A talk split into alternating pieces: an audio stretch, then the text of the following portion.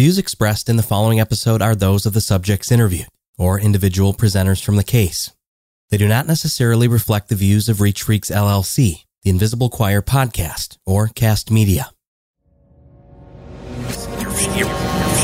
Reach Freaks. Invisible Choir explores detailed depictions of violence and murder and is not appropriate for all audiences. Listener discretion is advised. Certain crimes are just so horrible that they shock the conscience. This is one of them. Skateboarding. The origin of this action sport dates back to the 1940s and early 50s, but its evolution has come quite a way since the first roller skate wheels were slapped onto a solid plank of plywood. Currently, skateboarding is a near $5 billion industry and now an official Olympic sport as of 2020. It is remarkable how this once counterculture has turned into what it is today a worldwide phenomenon. But we rarely see serious crimes related to skateboarding, or at least not murder.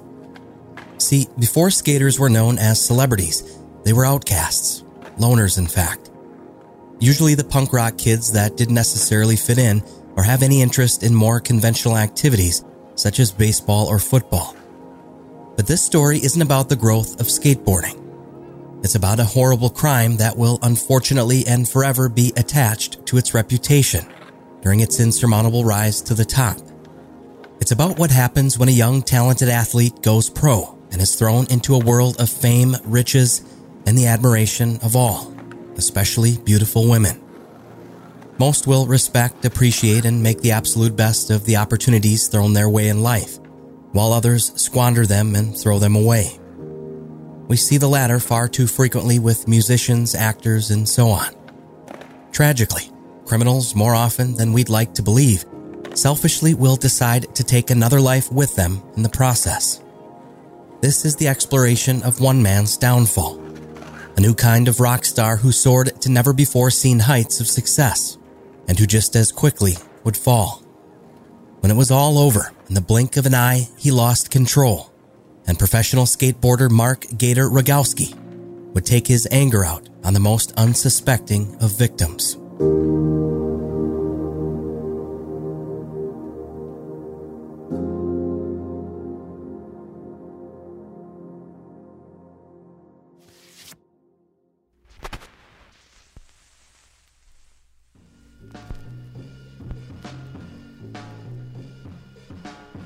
Let's go back, way back, all the way to 1973 to Escondido, California, just outside of San Diego.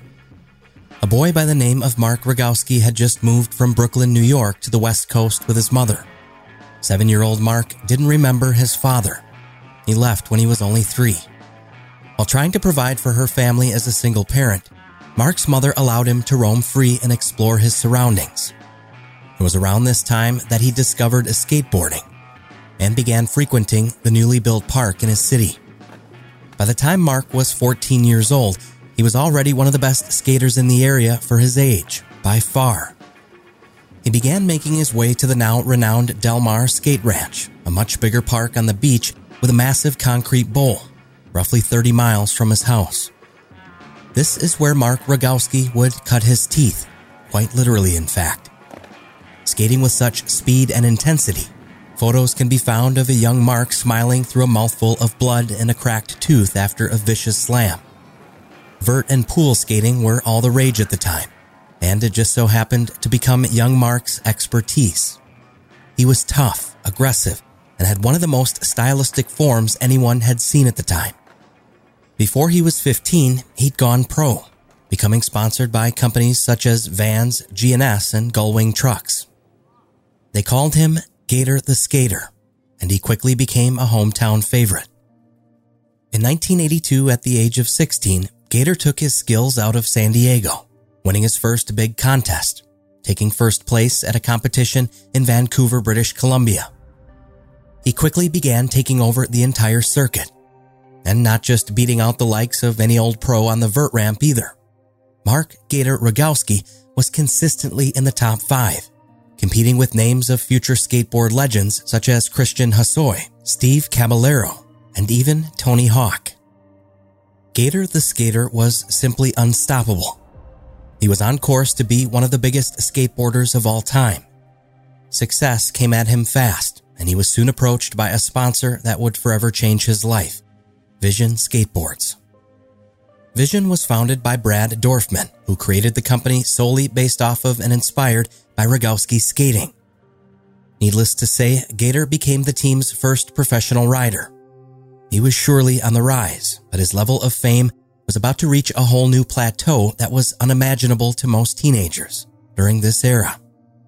You've got to remember, before 1982, skateboarding was not always seen as such a cool thing to do.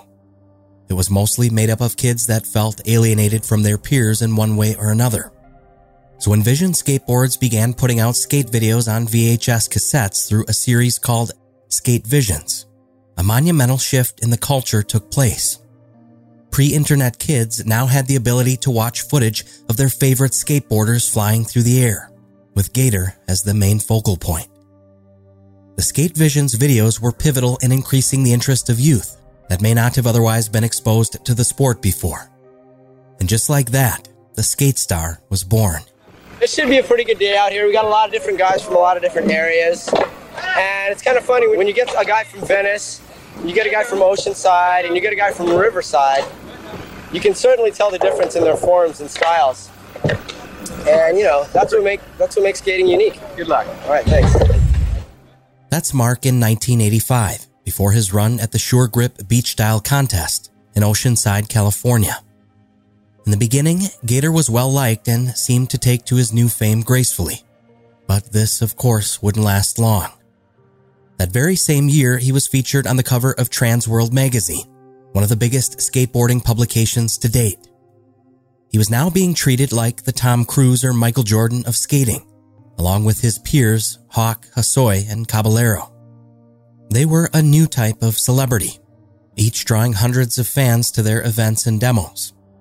Not only were they well known, but they were making a lot of money as well. Gator eventually became one of skateboarding's top earners around this time period.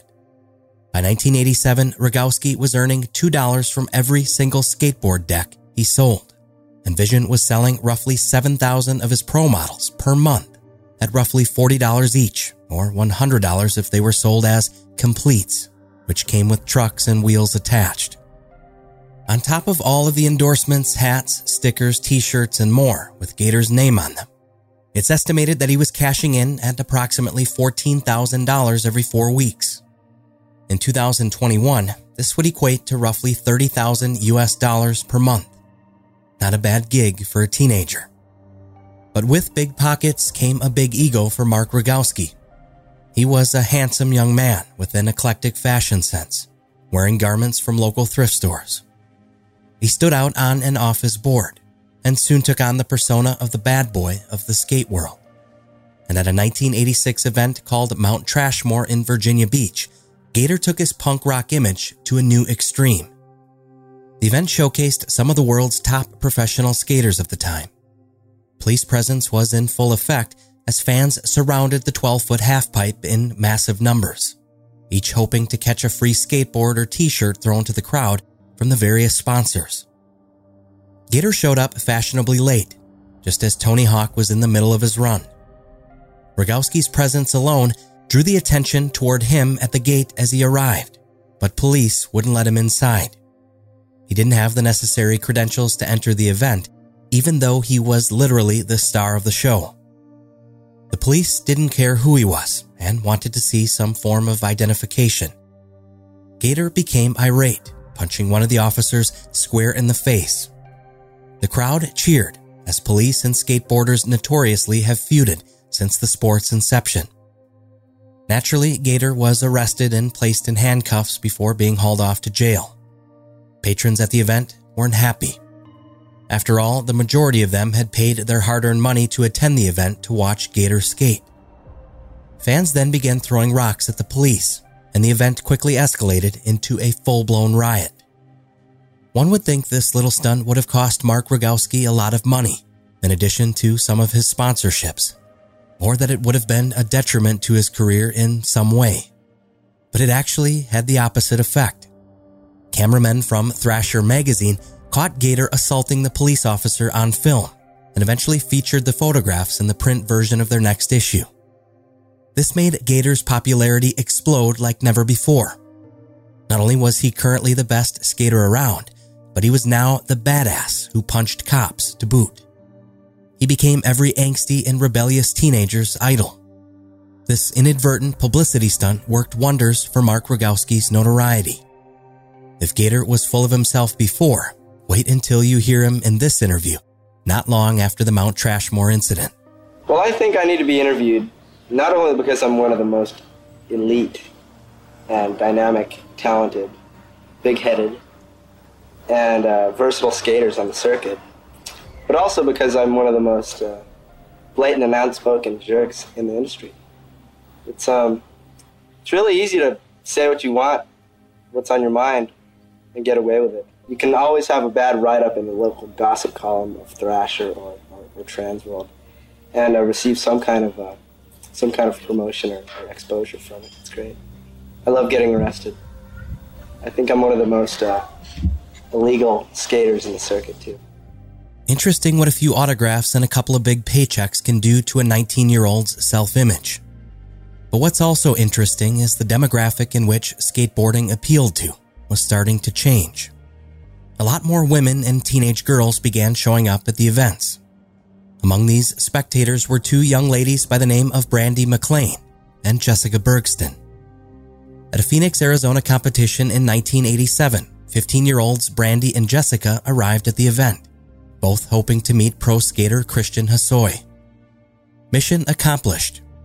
After some chatting, Hosoi decided to introduce the girls to Mark, Brandy and Jessica were both starstruck by Gator's charm, bright white smile, and his fit physical physique. Brandy in particular recalls meeting Mark as quote, love at first sight. But what both Brandy and Jessica could never have known was that this encounter was the beginning of two relationships the pair would eventually wish never began in the first place.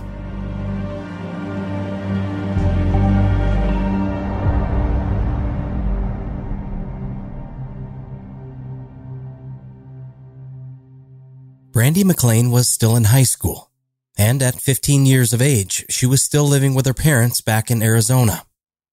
After a weekend of partying with professional skateboarders, everyone would inevitably end up going their separate ways.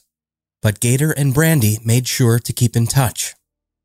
Mark began sending romantic letters and drawings to Brandy by mail, and the two eventually formed a long distance relationship, while Gator continued on his path of becoming one of skateboarding's elite. The two spoke on the phone regularly as well. Whichever city Gator was in, he was sure to call Brandy just to talk. And whenever Mark was back in San Diego, he'd fly Brandy out for the weekend. By the time she was 17, the two had fallen deeply in love. During one visit out to California, Gator eventually asked Brandy if she would move in with him. Smitten by the request, she leapt at the chance to live with her then famous skater boyfriend. Rogowski was making the big bucks by this point. He was at the height of his monetary success and had the number one selling skateboard through Vision. He was regularly being flown to Japan to do demos, and with his earnings, he decided to purchase a half a million dollar home in Fallbrook, California. The modern circular architecture was extraordinary, built on an avocado grove just an hour north of the skateboarding hub of San Diego. The home Gator purchased also happened to be right next to Tony Hawk's property. Not a bad selling point. How could Brandy ever pass the opportunity up? It was the chance of a lifetime. So with that, she gathered her belongings and told her parents she was off to California, soon to begin the next phase of her new life with Mark Gator Rogowski. Tony Hawk ended up building a mega ramp on his land, and soon pro skaters were taking the trek out west to visit both Mark and Tony and Fallbrook, California became the place to be. It truly was a remote and magical skateboarder's paradise, but things would soon become not so heavenly for Brandy and Gator, as their relationship soon began to devolve into a purgatory of sorts. Tony Hawk eventually sold his land after the ramp became destroyed and decided to move back into another property he owned in Carlsbad. After Tony Hawk left, the visits from quote and unquote friends and fellow skaters became less frequent to Mark's house, and he eventually became somewhat of a recluse, starting a new pattern of lashing out at Brandy over trivial disputes. Rogowski would go through intense behavioral swings and episodes, from being overly aggressive to extremely apologetic and remorseful for his actions. Eventually, no one wanted to take the hour drive north to see Mark, and he became extremely possessive over Brandy.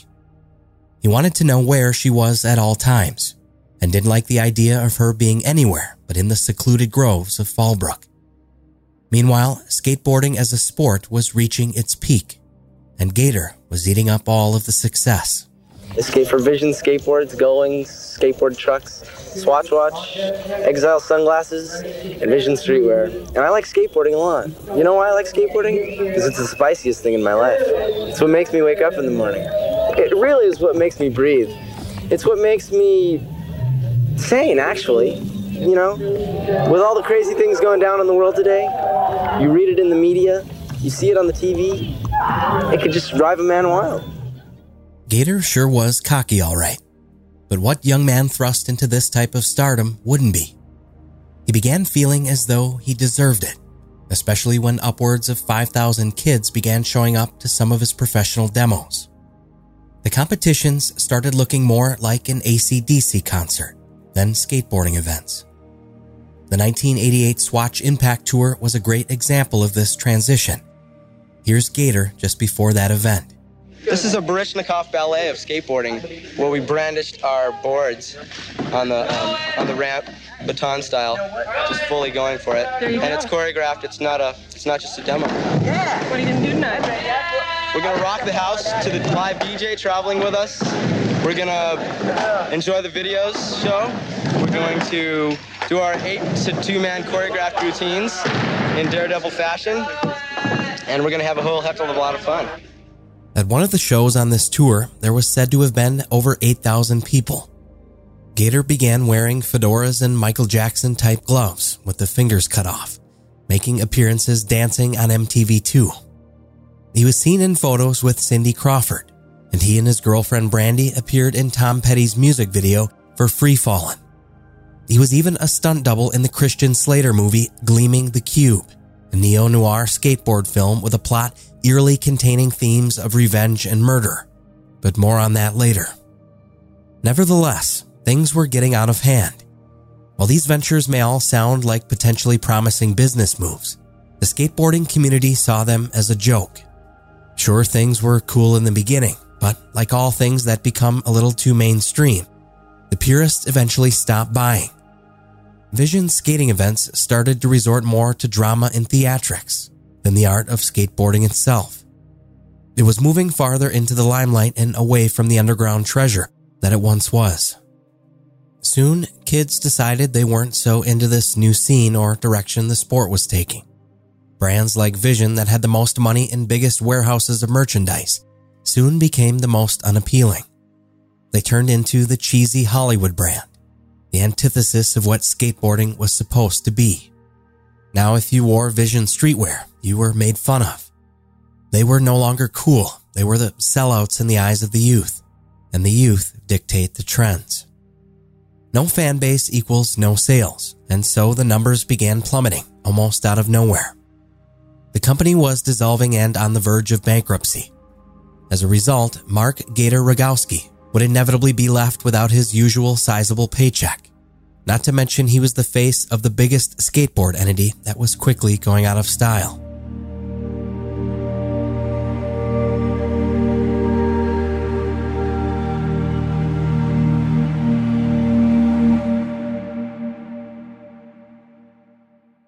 How do you solve a crime in reverse when you believe that someone was murdered but have no clue who the victim was?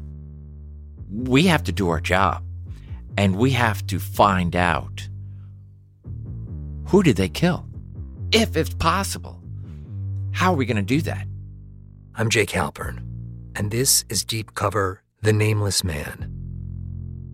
Listen on the iHeartRadio app, Apple Podcasts, or wherever you listen to podcasts. Mark was under a great deal of pressure. He eventually sold his mansion in Fallbrook and moved into an apartment back in Carlsbad. He could feel that things were changing and the walls of his world were simultaneously caving in around him. But it wasn't until 1989 that people began to see through the veneer of Gator's facade and learn who Mark Rogowski truly was. In an attempt to hide that fact, however, he changed his name, dropping Rogowski altogether. He'd now go by Mark Anthony. He claimed this was to rid himself of any remaining affiliation to his father, a man who hadn't been in his life since he was a small child. This still left those who knew Mark personally quite confused. They weren't sure if the name change was genuine or if it was another branding ploy. Perhaps an attempt to revitalize a fame that was quickly waning. He also started acting extremely rude and dismissive towards fans. During one event while on an Australian tour, a young man asked Gator for an autograph. After refusing several times, he ended up punching the teenager in the face. This was the beginning of the end for Gator. When word spread of the incident, what was left of his residual board sales and Gator merchandise seemed to come to a screeching halt. The skateboard community as a whole was appalled. Gator was now known as the pompous dick that no one wanted to be around. But the worst was yet to come.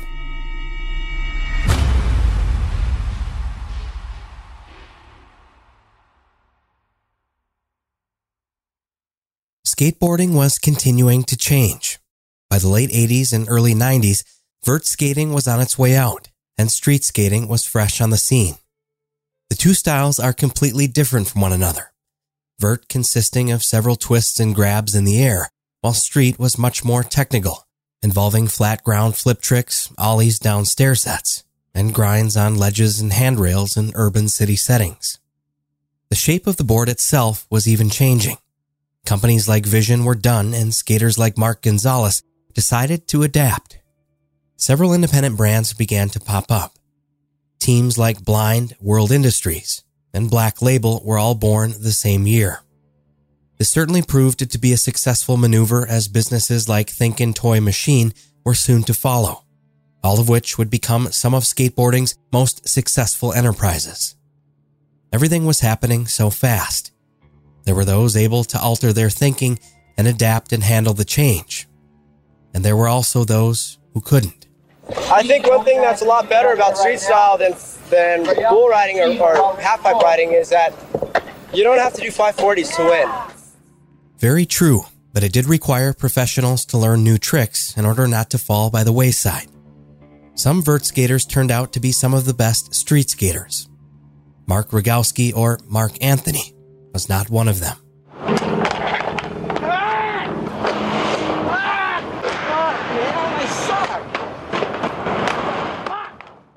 Gator is seen fumbling with his board in a parking lot, trying to do handstands and seems to be more fixated on incorporating dance moves into his tricks than practicing his heel flips. What would presumably be the simplest maneuvers for a pro skater were now completely foreign to Mark. He was right about one thing though. He did suck, and he was laughed at as a result. He knew he wasn't good at this increasingly popular new style, and it angered him. He was ridiculed by his peers, and his fans were almost extinct. Ironically, the pro athlete who was once neck and neck with Tony Hawk for doing fakey 360 mute grabs couldn't even kickflip a 6 inch shopping mall curb. Mark was losing his identity. He was becoming more and more desperate and soon began abusing alcohol. After an event in Germany, Gator became blackout drunk off Jägermeister. He was traveling from one random hotel party to the next, and at one point he reportedly tried to scale a second story terrace from the hotel's exterior. Some say he fell, others say he jumped willingly, claiming he could fly. Whichever the case, in a drunken stupor, Rogowski dropped two stories, landing directly atop a wired fence. He was almost killed. The rusty steel impaled his face, neck, ripped open his hand and arm. His thumb was nearly completely severed and hanging off, and needed to be stitched back on entirely. He was rushed to a nearby hospital, and when he was finally released, Mark spent several additional months recovering back in San Diego. He'd eventually undergo multiple reconstructive plastic surgeries, mainly attempts to salvage his so called acting career. This event changed him, however. Those who knew Mark say he never was quite the same after the accident. While he was certainly the most self absorbed he'd ever been prior to his fall, his actions now were becoming more bizarre than ever.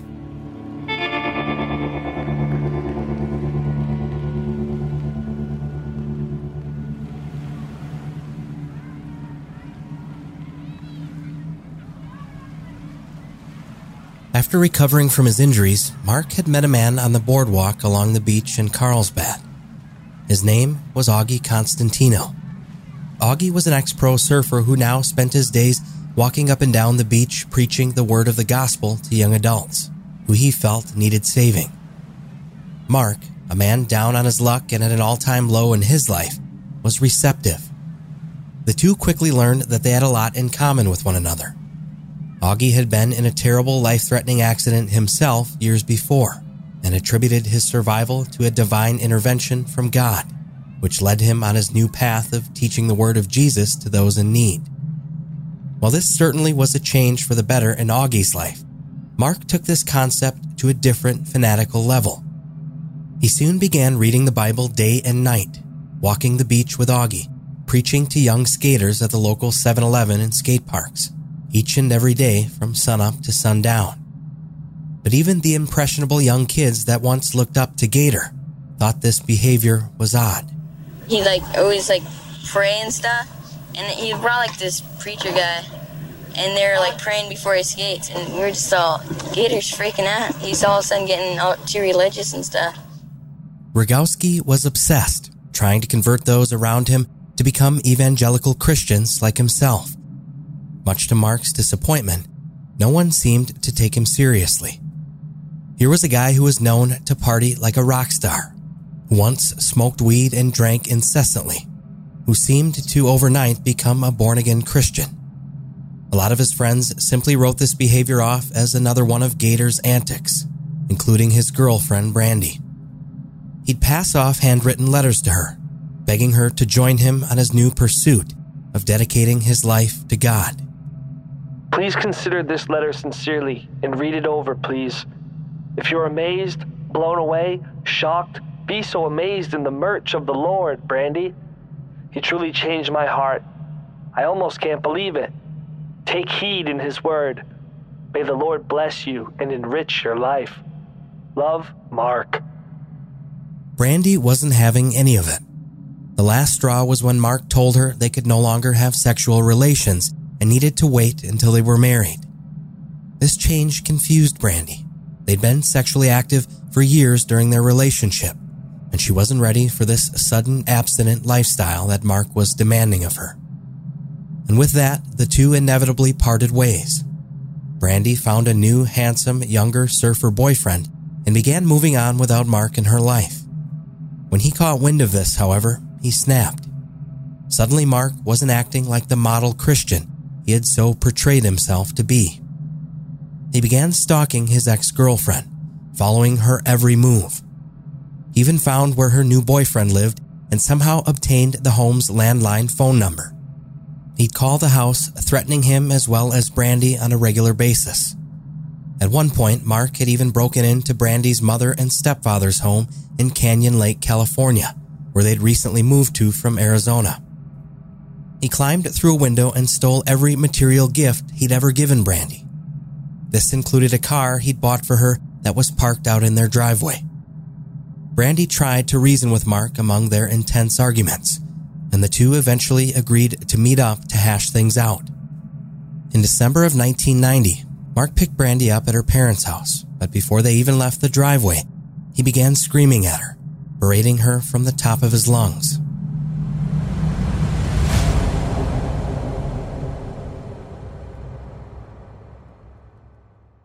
Brandy couldn't seem to get a word in edgewise, but the next thing out of Mark's mouth would make her fear for her life. Do you know what? I should take you out to the desert right now.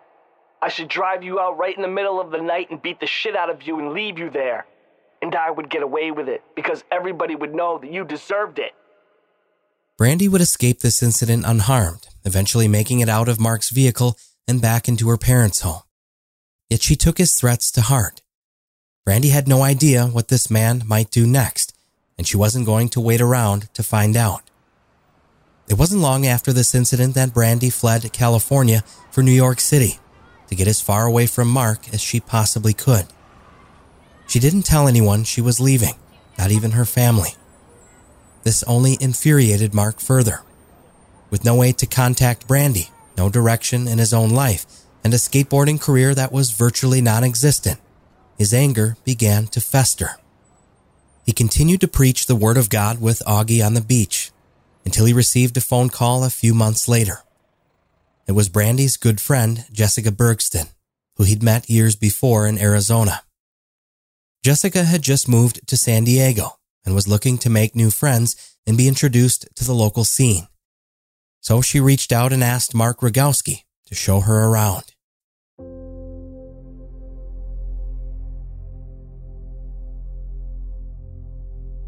Wednesday, March 20th, 1991. After answering an unexpected phone call from Brandy McLean's longtime friend, 22 year old Jessica Bergsten, Mark Rogowski decides to meet her for lunch.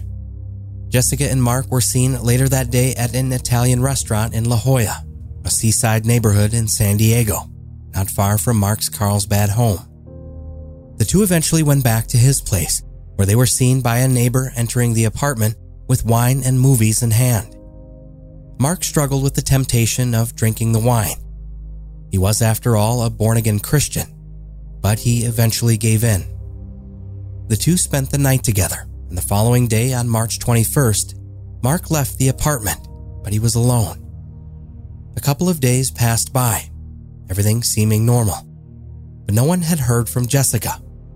Mark went about his usual routine of spreading the word of the Lord by the beach, while friends tried to reach out to him to ask if he had heard from the now missing woman. I had called Gator once I found out and asked, you know, left a message on his machine, you know, have you seen Jessica? Give me a call, you know, whatever. But that was it. He never called me back. I called him a couple times, but he never called me back. Mark stopped returning phone calls and the tape on his answering machine was filling up. When asked in person, he brushed it off each time and didn't seem to know anything.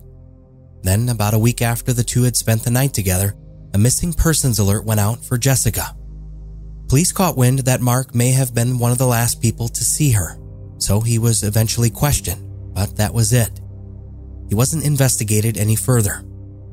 By this point, Brandy was extremely upset. She hadn't talked to Jessica in a while, and even before this, didn't know that she had moved to San Diego. Mr. Bergsten, Jessica's father, traveled from Arizona to San Diego to hang up posters of his daughter himself, trying to find any clue of where she might be. One of those flyers made it to the front door of the local 7 Eleven, where Mark and Augie regularly loitered, reading Bible passages to teenagers. A few weeks later, a young woman wearing a miniskirt walking by the storefront crossed Augie and Mark's path. Augie yelled toward the woman Go and put some clothes on, and when you come back, I'd like to talk to you about Christ. The girl ignored him, responding only with something to the effect of, I've got nothing to worry about. I've got no problems. Augie then pointed to Jessica Bergsten's missing persons flyer. What about that girl? She had nothing to worry about, but where is she now? She could have been involved in drugs, pornography. Maybe she's dead. The young woman was annoyed. She got in her vehicle and quickly drove off. Augie turned to see Mark's reaction to the situation, only to find his friend silent, periodically studying the flyer on the storefront's glass window. Missing person Jessica Bergsten. Date of birth 42769. 5 feet 8 inches tall, 115 pounds. Blonde hair, blue eyes, fair complexion. If you have any information, please call the San Diego Police Department. Augie remembers this striking some sort of chord in Mark. Perhaps Augie believed Mark was simply moved by his powerful message. The two men eventually carried on, continuing to read scripture aloud out of the Bible to anyone who would listen. And that was that. Life seemed to carry on for Augie and Mark. like nothing ever happened. That is until almost two months later, when an ATV rider came across something suspicious out in the desert on Wednesday, April 10th, 1991. The victim was Jessica Bergsten, who moved to San Diego just weeks before her body was discovered April 10th by a young boy who was riding his four wheeler in the desert. A neighbor remembers last seeing the victim with this man, skateboard pro Mark Anthony.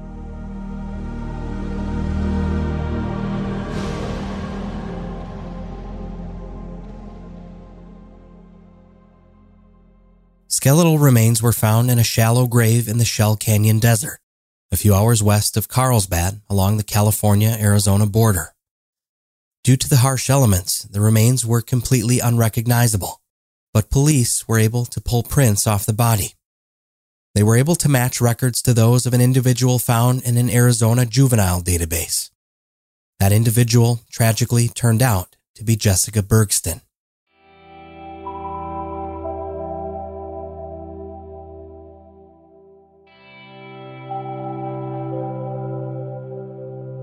While not under any true suspicion by police, Mark eventually was either so ridden with guilt or simply afraid that his time was running short that he broke down and confessed to his quote, spiritual advisor, Augie Constantino, of his sins.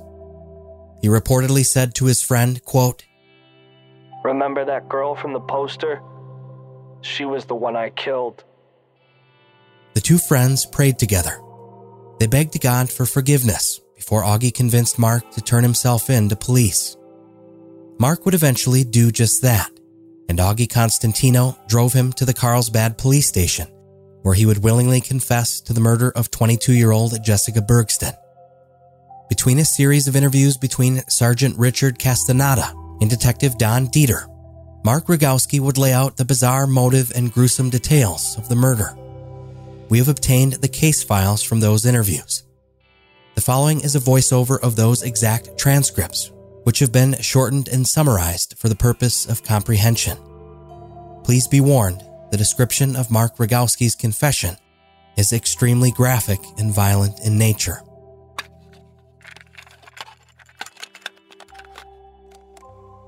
About a week before this happened with Jessica, I went into the estates of the gated community where Brandy lives, and um, and I went to her house with the intention of killing her. And I knocked on her door, but nobody was home. I was gonna kill Brandy that day. About a week prior to this happening? Yeah, about a week. Uh huh. And everything that I hated about Brandy, I hated about Jessica. What did you hate about Brandy? Well, Brandy was uh, my on and off lover for about three years, and I was helping her with her finances and finding a car and a job and all these things and giving her a loan and doing a lot of things for her and kind of really sinking all my heart into a full relationship, you know, everything I had. I soon found out by some investigating that I did on my own that she was having a sexual romance with uh, another guy in my area in Del Mar. Everything I ever felt, any love that we'd ever had, was just totally desecrated, you know, completely obliterated. I had weird thoughts about killing my girlfriend, Brandy, because of the revenge that I had for her, because I loved her and she was having in a, uh, you know, a sexual relationship with somebody behind my back. But the, the strange thing is, I I don't know why that I actually acted on it. I mean, I can have those thoughts, you know, Right. but I don't know why I acted on it. Okay. And I did. It was crazy. I don't think I had planned to do that before. Maybe I But do you see that's what happened? That the revenge was taken on this girl? I think yeah. It was it was a byproduct of my feelings from my the broken relationship. I didn't even like her. Okay. I actually from the beginning I was just being nice cuz she said that she didn't know anybody and that she was, you know, hurting for friends. I knew she had been in some drugs and some alcohol problems and stuff and she just sounded like somber. Just really kind of like hurting for friends, so Okay. I think she was totally enamored by me the whole time, and she just expressed that she really wanted to see me and that she just couldn't believe how neat I was after all these years, and that she heard about me that she was glad that Brandy and I had broken up, that that she's so glad to get to know me. I just I had a really bad hate and hurt inside of me Against Jessica? against actually just Brandy. This is where Mark Rogowski begins to explain that the rage taken out on Jessica Bergsten was actually misplaced hatred, which he had been harboring for his ex girlfriend. His logic here is nothing short of terrifying. But see, the thing is, Jessica was the mold that Brandy was made out of, basically, because she was older than Brandy and she influenced her heavily at first, you know? It was basically Brandy with a different body, but that same personality and everything. Okay, that's understandable. I mean, with that much rage. Well, I told her, I told her, I said, everything that you are, I despise. I hate you and I hate everything that you stand for. You're a slut and you're a boozer and you're just, you're an addict. And, and you made my girlfriend what she is today, you uh-huh. know, by your influence and your upbringing and, and you act the same, everything. I think I understand it. It it really bothered you that she had such an influence on your your old girlfriend? Well, at one time, yeah. Mark Rogowski then tells the detective the exact events leading up to Jessica's murder. We watched the movies. We drank some wine, and around 12 or maybe even later, maybe it was 1 o'clock in the morning, we decided that I was going to drive her back home. I muscled her. At that point, something came over me. I don't know what it was, but I just physically bound her and uh, tied her up so she couldn't move. I hit her. I hit her in the head with with a bar so that she was stunned and she she didn't know what was going on. I I took her upstairs and uh I guess I had sex with her and While Jessica was sitting on Mark's living room floor, putting her shoes on and getting ready to leave, he came up from behind her and then struck her over the head. we stayed up all night. I didn't know what my intentions were. I didn't know what I was doing. She asked me to let her go and I I didn't want to let her go. So she kept What did you strike her with? um a steering wheel lock, the male portion of it. The one they call the club? Yeah, the club, the male portion of that device. Mark hit Jessica with a metal steering wheel lock, a common security device from the 1990s. Did you use your hands at all? No, nuh Where was the uh the instrument? The club? Where was it located? Well, it was in my car. Did you go out and get it or or was it already in your house or Well, when I decided to do it, when we decided to leave, I said, "Wait a minute. I've got to go get something out of my car." And I I don't know why I went down there. I guess I was checking to see if I had all my like driver's license and stuff or something, but I don't know why I went down there. But when I did, all of a sudden I got this I I went back up the stairs and I just started just wailing on her. do you know about how many times? Probably three good hits. After Mark knocked Jessica semi unconscious, he dragged her defenseless body up to his bedroom, where he proceeded to rape her for several hours. She was begging me and getting louder and making noise, and I, so I, I put her inside of a surfboard bag and closed it, and and I zipped it up, and she was having trouble breathing, so I got on top of her and I compressed my hand over her mouth through the bag, through the surfboard bag, and she couldn't breathe anymore, and I'm pretty sure she died right about then. It was about five o'clock in the morning, and that same day, I, uh, well, when it began to be light, I didn't go to sleep. I just started to clean my house, and I, I didn't know what I was going to do with the body. Well, that night I drove out eastbound on 8, and I, I got off an off ramp, and I went up into the hills with the body in the car, and I went out pretty far, kind of a remote area, and I buried her in a riverbed, really shallow, not much dirt over her, maybe a half a foot of dirt over her. It was a dry riverbed, and then I left her there. I disposed of the rest of the items, all the items, the surfboard bag, the weapons that I used on her to tie her and to hit her, and her clothes and everything are over bridges. And in and around Phoenix, Arizona. Somewhere in the Arizona area? Yeah, all her clothing and stuff. Do you know exactly where? No, I really don't. I don't.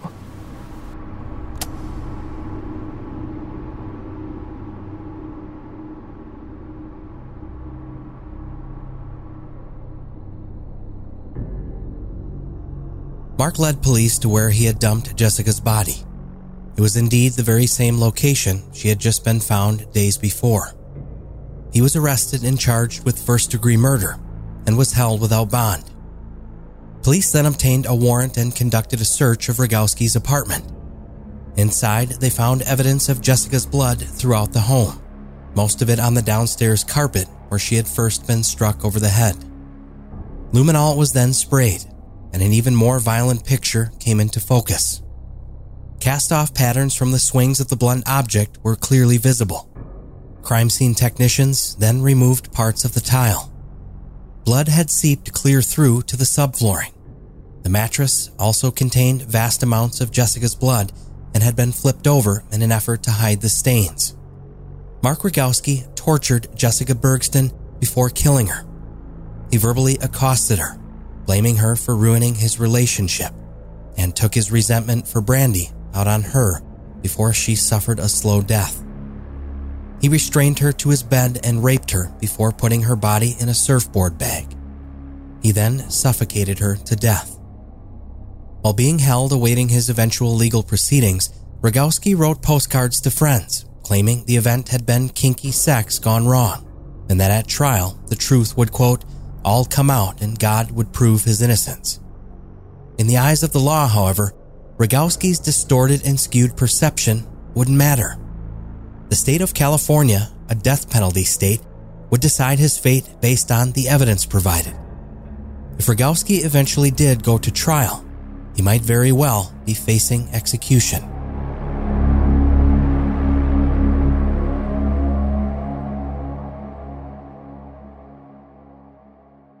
In January of 1992, on the advice of his legal counsel, Rogowski would avoid a jury trial and possible death penalty sentence by pleading guilty to first degree rape and murder in the death of Jessica Bergsten.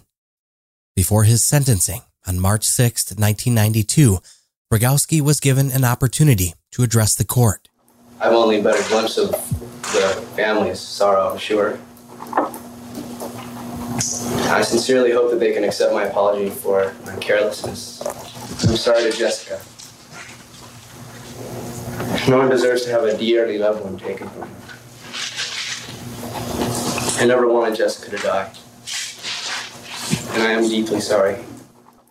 Mark Rogowski was ultimately sentenced to serve 25 years to life in prison for murder, plus an additional six years for the rape of 22 year old Jessica Bergsten, all to be served consecutively. He would be eligible for parole several years later.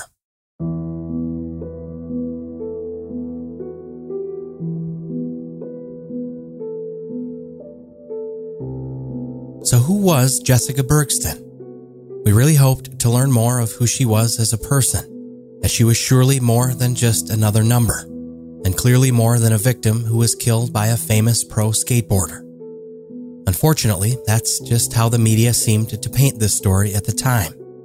We tried to reach out to Brandy McLean for comment, Rogowski's first intended victim who thankfully got away. We never did hear back from Brandy. What we do know is that Jessica was a lively, fun, compassionate, and loving 22 year old young woman. She wasn't afraid to take chances, travel, and by all accounts, lived her life to the absolute fullest. It's just unfortunate that she happened to take a chance on Mark when they decided to hang out back in 1991. It's heartbreaking that this individual was robbed of a future by a selfish egomaniac who decided to end her life for no substantial reason other than his own misplaced and misguided anger towards an ex girlfriend. Mark Rogowski claimed to be a Christian man, one who actively served God, but the only one he ever truly cared about serving was himself. Mark Rogowski instead decided to play God and destroy an innocent woman's life along with her entire family's. I looked up to him as a skater because he was nice and he taught you tricks. And when you felt bad, he would always be there to help you. But he was no hero, and kids all across the world found out the hard way that their role model was actually a monster. Mark Rogowski is the number, not Jessica. He's now just another barcode in the California state prison system, who truthfully doesn't deserve to be remembered as anything more than that.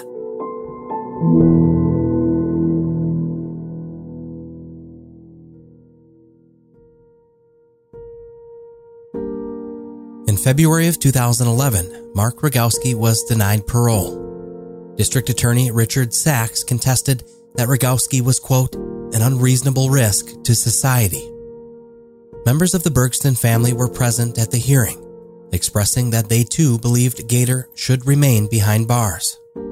In this rare interview conducted during his incarceration in 2016, Rogowski speaks of what he refers to as, quote, claiming responsibility. This same year, he was up for his second parole eligibility hearing. You know, I've been one that played the blame game a lot.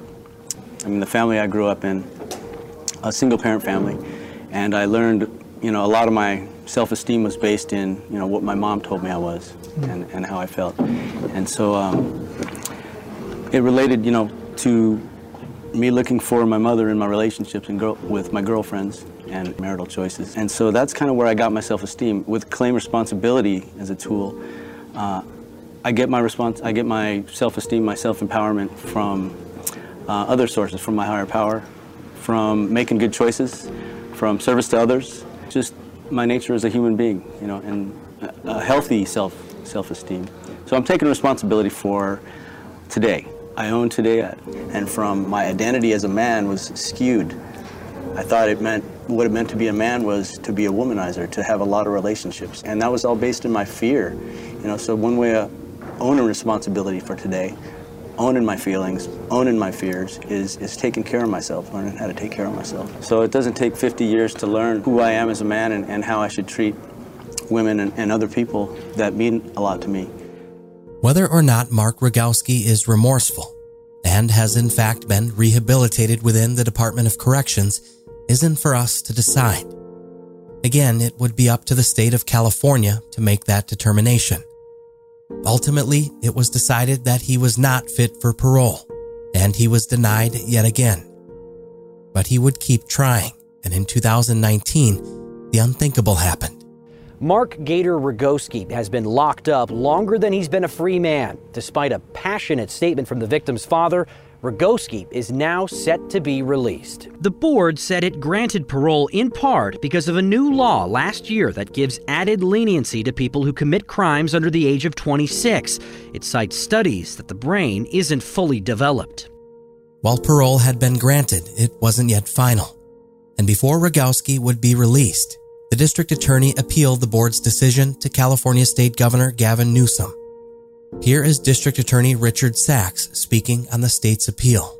We feel the decision did not adequately take into account the grave public safety concerns posed by this inmate. We think he still represents a threat, especially to women. Any man who could take a 22 year old girl that he didn't really know and take out his rage at his girlfriend breaking up at him onto this 22 year old girl and then proceed to torture, rape, and murder her is going to be a very dangerous man that should stay in prison. Here we are again for the third hearing, too early, and we're going to be advocating very strongly that his parole be denied. Governor Newsom ultimately sided with the DAs in this case, and Mark Gator Rogowski was not granted release from prison. Before Rogowski's fourth parole hearing scheduled for May of 2021, San Diego County District Attorney Summer Stephan spoke on the importance in the fight of keeping this convicted murderer behind bars.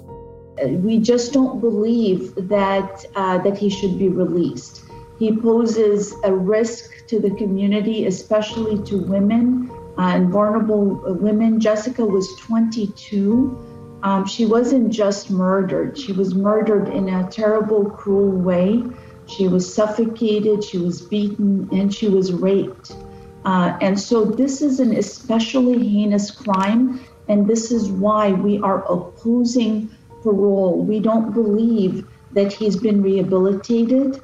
Um, what happens is that they look at his history while in prison. While in prison, there are not vulnerable women.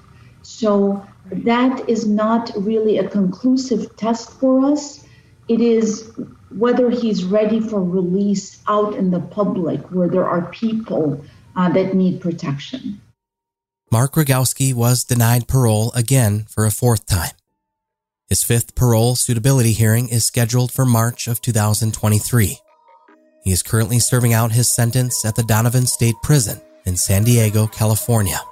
No doubt, surrounded by concrete that was made using the very same materials as the skateboard parks outside that he once dominated.